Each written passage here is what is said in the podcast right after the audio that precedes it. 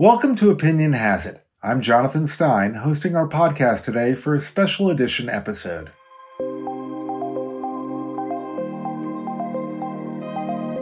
Since World War II, European integration has always seemed to move fastest in a crisis, and the past year has been a watershed. When the pandemic hit, the European Union brushed aside its deficit and debt taboos, and its member states unleashed massive stimulus spending. And last July, EU leaders agreed on a 750 billion euro recovery plan to be financed by issuing joint European debt for the first time ever. We begin with a European Union that is celebrating exactly that union. The deal, which came after four days of tough talks, is a big win for the French President Emmanuel Macron and maybe an even bigger win for German Chancellor Angela Merkel. This is a good deal, this is a strong deal, and most importantly, this is the right deal for Europe right now. This is an urgent and exceptional necessity for an urgent and exceptional crisis. But what in 2020 had started to seem like a good crisis for the EU has bogged down since the beginning of this year. Horrible sense of deja vu here in Europe that France's President Macron is describing as Europe's third wave. New lockdowns, new regulations. Streets deserted, schools and shops closed again. Prolonged lockdowns in many member countries drove the European economy back into recession in the first quarter. The recovery plan is still not fully ratified, and the pace of vaccination is lagging far behind other developed countries supply shortages and thousands of appointments canceled indefinitely. The EU has been slow off the mark in its vaccination drive. And the World Health Organization has criticized the speed of the COVID 19 vaccine rollout in Europe, saying that it is, quote, unacceptably slow.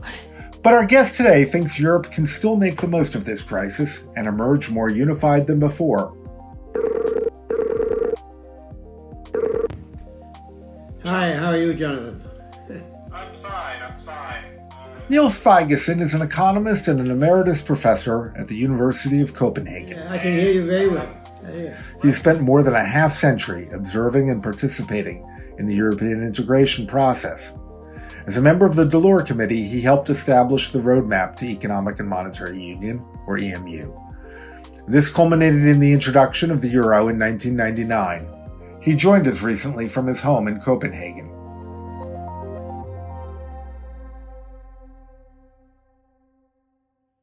Niels, Europe seems to have come full circle. In 1970, the original vision of EMU called for parallel integration of fiscal and monetary policy. But the Delors report in 1989 and the Maastricht Treaty establishing the EU three years later ruled out a common fiscal policy. Now the EU seems to be looking at fiscal policy in a new light. Does this reflect the extraordinary demands of the pandemic, or has the economic and intellectual ground shifted as well? I think, uh, Jonathan, both can account for the change that we can observe. Of course, the size of the pandemic shock was uh, of a different order of magnitude than anything we had seen for a very long time. And that, uh, in a sense, cleared the ground for some of the traditional arguments that fiscal policy should not be relied upon too much. It had been misused, and in any case, countries had not been sufficiently prudent prior to the crisis. This was a truly uh, exogenous uh, shock. So you couldn't say easily that countries were to blame for it in any sense. They should have done more before the crisis, that's for sure. But nobody could say that if they had done so, uh, there wouldn't have been a need for something like what we are facing today.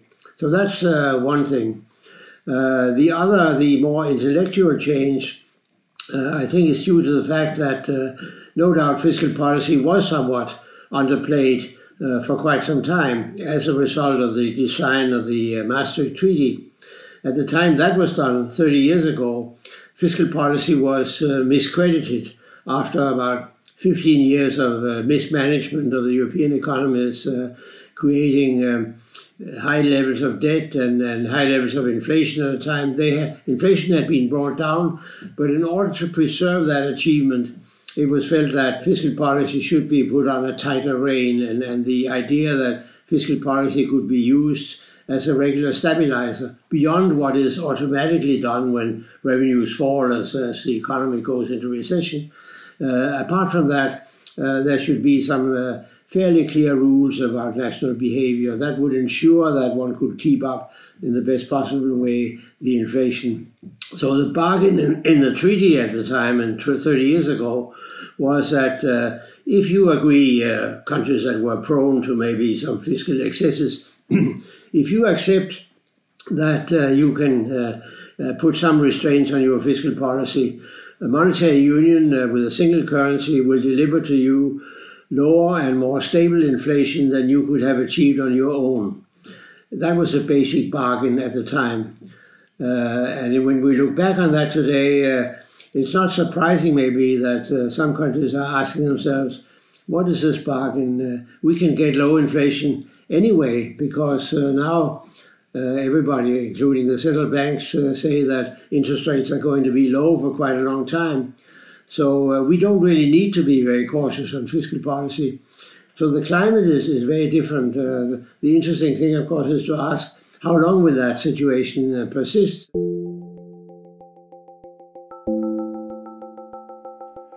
No one can know the answer to that question, but prolonged low interest rates also may have set the stage for extending European integration to fiscal policy itself. Last May, French President Emmanuel Macron and German Chancellor Angela Merkel unveiled a joint proposal for a European Recovery Fund. The leaders of Germany and France have reaffirmed their commitment to a massive recovery fund for the European Union. The German chancellor had her first face to face meeting since the pandemic with French President Emmanuel Macron, who warned waiting around won't work. These are two leaders who want to work together and be the driving force for Europe. For the first time, the EU would be allowed to borrow on its own account, clearing away a major obstacle to a common European fiscal policy. Niels, last July, European leaders agreed to a form of debt mutualization to finance the 750 billion euro recovery fund. But the fund, known as Next Generation EU, is supposed to wind down in 2024. Do you see any possibility of it continuing in some form?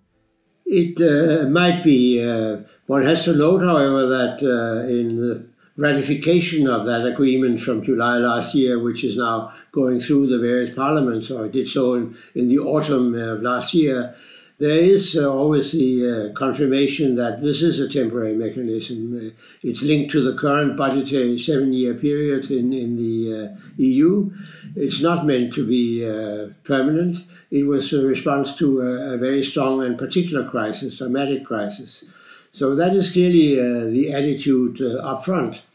But the crucial question here is whether this uh, rescue or recovery fund will work so well that uh, the case for it becomes strong uh, to continue uh, beyond uh, this current budgetary period. Uh, there is clearly a need sometimes for com- common mechanisms, both to stabilize the economies with the kind of major shock we've seen, but also in assuring that countries do not lapse into what happened after the financial crisis that they tend to postpone investment, uh, which is important for long term growth, uh, rather than other expenditures, uh, public consumption, uh, wages, and so on. Leaving aside the recovery fund, stimulus spending at the national level has sent government deficits and debt soaring. Fiscal deficits in Europe are set to increase by about 6% of GDP in 2020.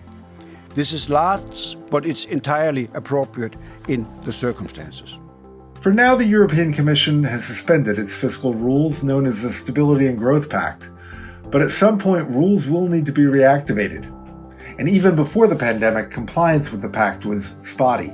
The EU has warned eight Eurozone countries that their spending plans for next year risk breaking the bloc's spending rules. It's the first time the Commission has reviewed the budget assumptions of Eurozone states, and it has the right to request a revised budget plan from a Eurozone member if it breaks debt and deficit rules. Those warned include Spain, Portugal, and Italy. According to some of the EU's poorer members, the pact's rigid targets made little sense in a low interest rate environment and following the explosion of borrowing over the last year, those targets are no longer credible at all.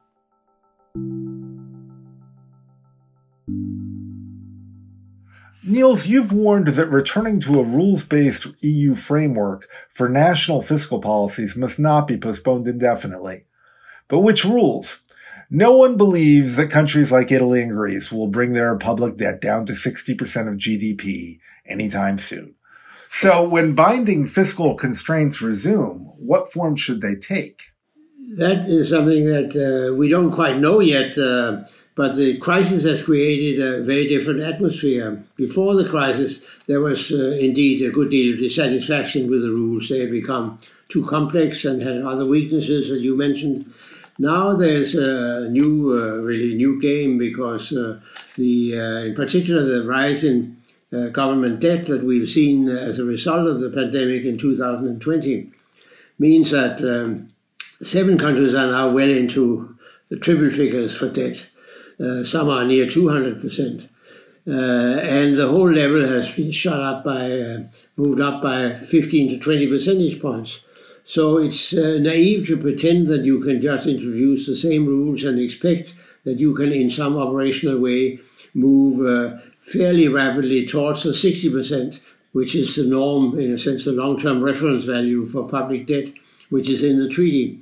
Uh, that, that, element has to be rethought, and, and the discussion is in part in what way can one retain a long term sustainability consideration without making it too binding in the short run or too, uh, too contractionary in the short run?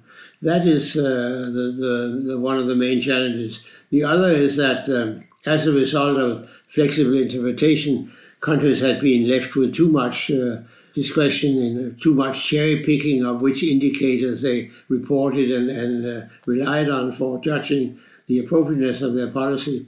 That also has to be simplified. Uh, and then the, uh, the third uh, challenge somehow the rules or the management of the rules should ensure that um, investment is not uh, systematically bearing the brunt of cutbacks in public expenditures when they have to come. Uh, there should be uh, some favoritism towards uh, public expenditures that enhance growth in the long term. That's That final element could, in a sense, be seen as potentially taken out of the rules by a European mechanism, by what you've discussed before, the Recovery Fund, which exactly focuses on uh, public uh, expenditures that enhance growth. Uh, so the problem may be solved by this mix of national rules and uh, European uh, mechanism.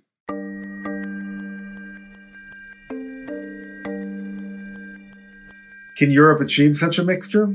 Before the 2019 European Parliament elections, many worried that Eurosceptic parties and candidates would radically alter the body's makeup, setting the stage for years of political turmoil and paralysis within the EU. But it didn't happen. An electorate of over 400 million had its say. A surprise surge for Green parties in the European Parliament elections. The grouping bagged a double digit score in the biggest countries across the continent, including a stunning 20% in the largest of them all, Germany. This election was a climate change election. This election was an election for democracy, for human rights, for a Europe open to the world. A green wave extended up to Finland, over to Ireland, down to Portugal, and back to Belgium. These pro European candidates will combine with Emmanuel Macron's party in France and smaller pro European parties in the UK to keep the majority of parliament pro EU. By the time COVID 19 arrived, the EU's new leadership had unveiled plans for a European Green Deal, a more proactive foreign policy, and other ambitious initiatives. The question now is whether today's leaders can follow through. Niels, throughout your career, you worked closely with many European heads of state, from former German Chancellor Helmut Schmidt to former French President Valéry Giscard d'Estaing. And based on that experience, what do you think are the most important attributes for European national leaders when it comes to navigating EU politics and integration? When you uh, mentioned the, the two uh, leaders of Germany and France in the uh, late 1970s, uh, Schmidt and Giscard d'Estaing, uh, you mentioned the, the two people who combined uh, a vision for Europe, for Europe's longer term integration, with a kind of technical knowledge that enabled them actually to move things along and, and they did so. they did so by tightening monetary cooperation at the time, and they clearly prevailed over uh, more, let's say, uh, reluctant colleagues in the European Council. So uh, they had a, particular strength, but we must also note that um, uh, they left office. Uh, they were both weakened politically at home, uh, partly maybe because they went too far in terms of, of speaking to each other and coordinating with each other. Uh, there was also another promising uh, phase uh, with very different personalities when these two leaders were replaced by, respectively, President Mitterrand in France and Chancellor Kohl in Germany.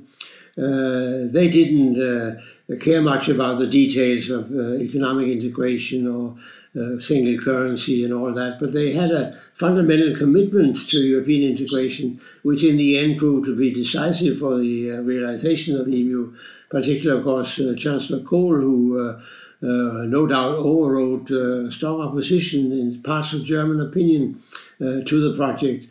And you can always find a mixture of these two types of politicians, but most of them have not been, of course, since the EMU was started, have not been so strongly committed uh, to the European idea as uh, the, the four presidents and heads of government that we just talked about. Uh, they are more managing a system that already exists and trying to do a bit better on that. But there is, as I say, a new mood in, in uh, 2020 and the uh, uh, breakthrough with the uh, Common uh, Recovery Fund and the ability of the European Union to issue its own debt in large quantities is in principle a breakthrough. We'll be back after the break.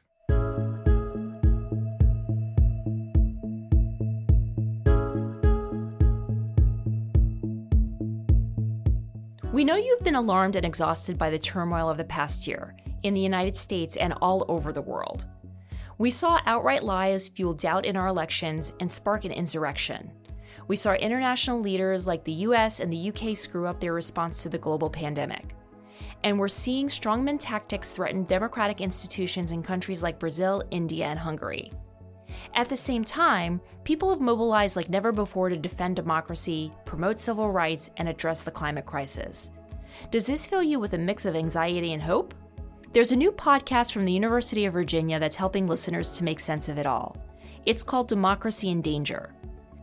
Each week, hosts Will Hitchcock and Siva Vaidhyanathan unpack the threats facing democracy and ask what we can do about it. They cover topics like successful protest movement with legendary activist Srdja Popovic, the radical idea of degrowing the economy with anthropologist Jason Hickel, and the terror of cyberstalking with MacArthur Fellow Danielle Citron. Visit dindanger.org for more and subscribe to Democracy in Danger on any podcast app.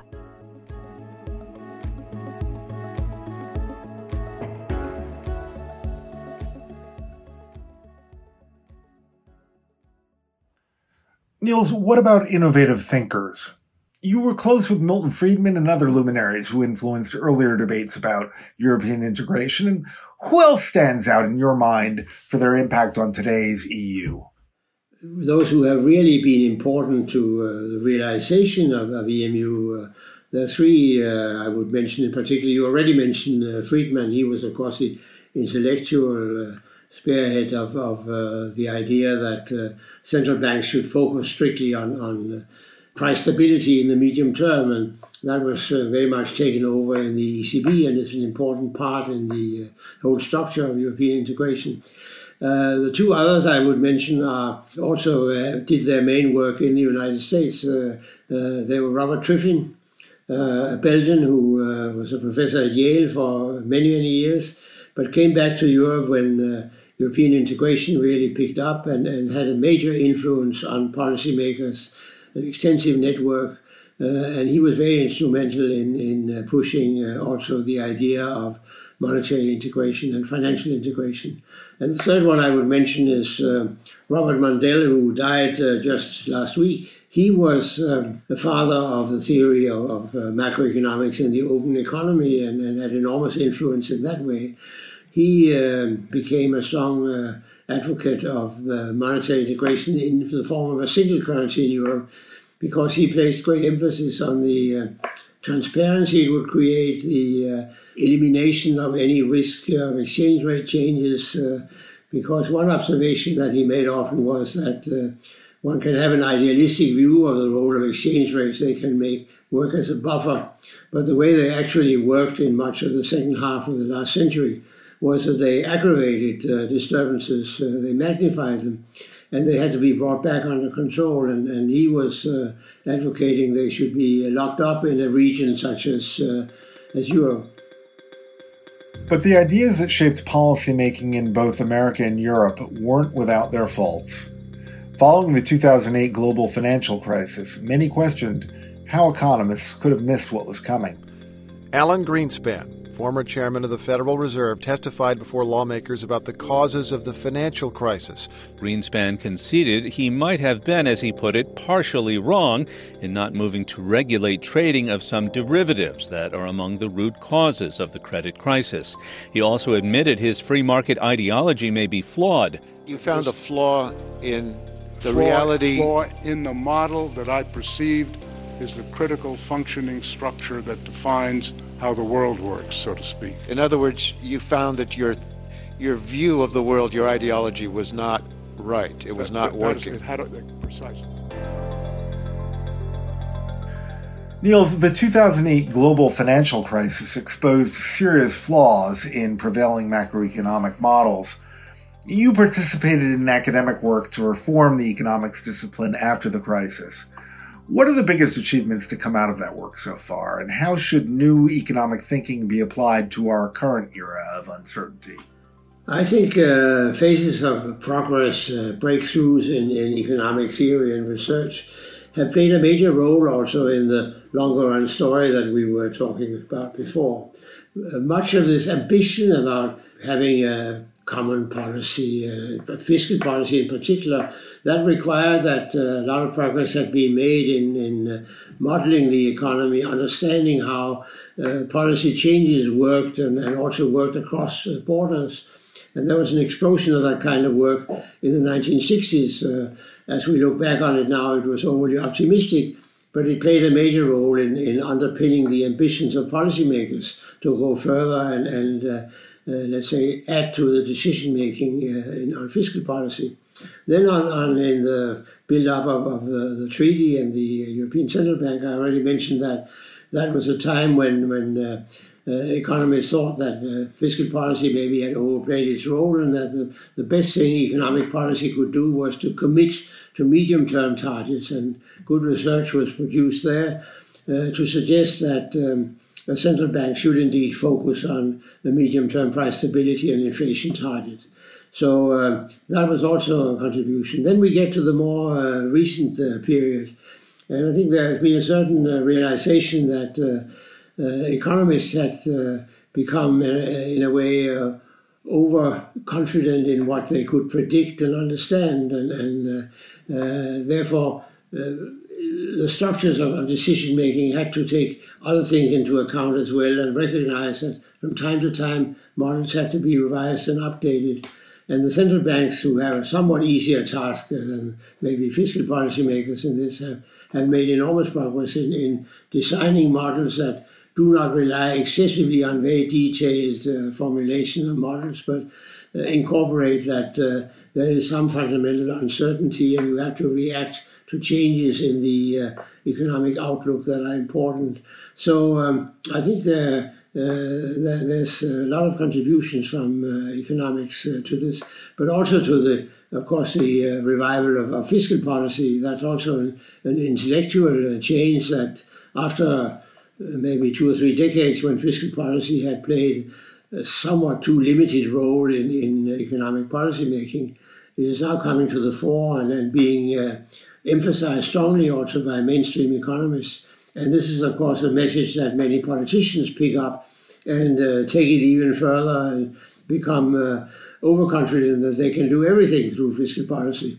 So we have these uh, long-term swings in, in uh, economic policy making that are related to uh, changes in the thinking among economists. Uh, that's a very interesting interaction.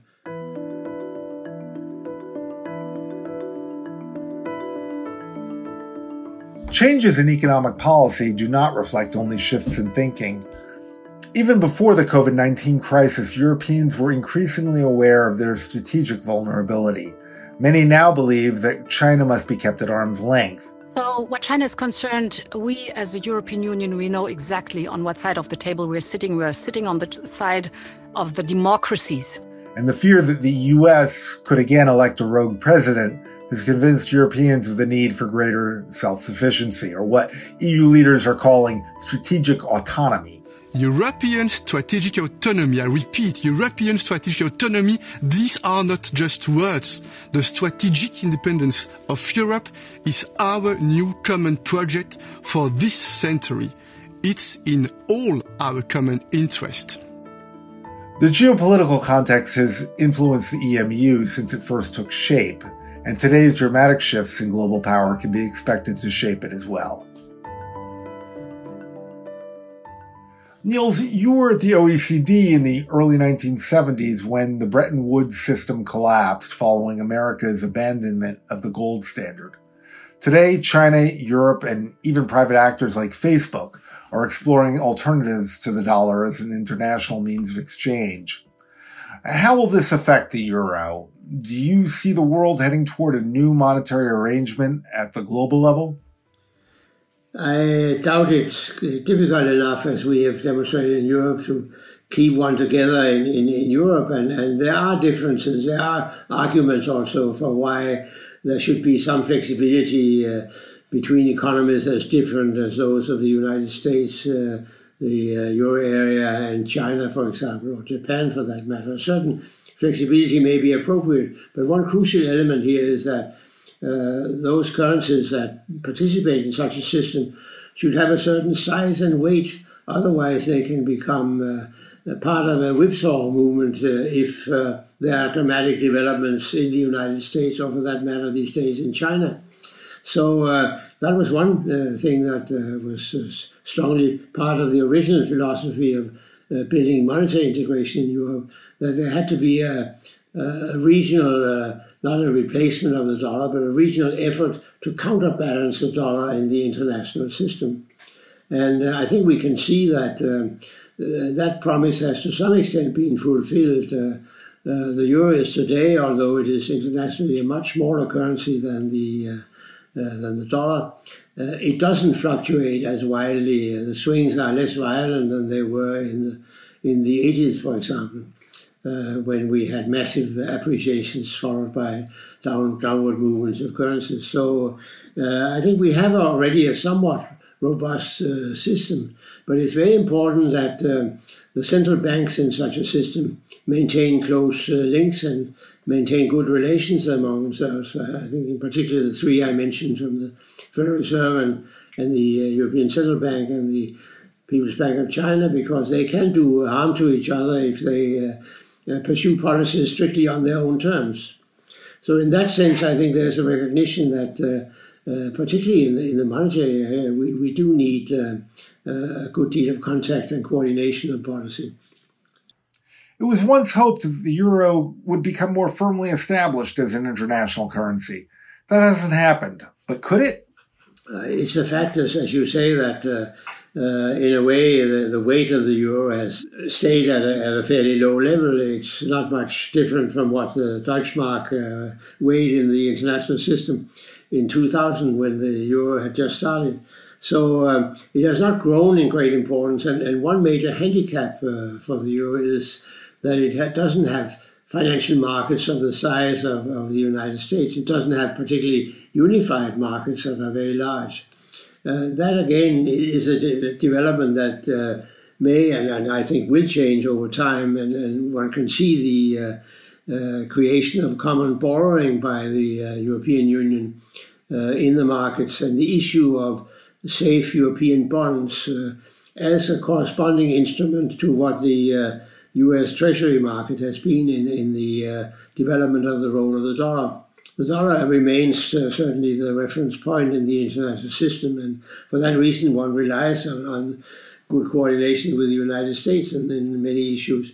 But uh, the uh, euro will uh, uh, develop a good deal further once it also has a more important financial role and can offer overseas investors more in terms of a supply of, of large supply of safe assets, and that, that is beginning to happen. That was Niels Thygesen, an economist and emeritus professor at the University of Copenhagen. And that's it for this episode. Thanks for listening. We'd love to hear what you think. Please rate and review our podcast. Better yet, subscribe on your favorite listening app. You can also follow us on Twitter by searching for ProSyn. That's P R O S Y N. I'm Jonathan Stein, managing editor of Project Syndicate. Elmira Bayrasli will be back next time. Opinion Has It is produced and edited by Kasha Bursalian. Special thanks to Project Syndicate editor Whitney Arana.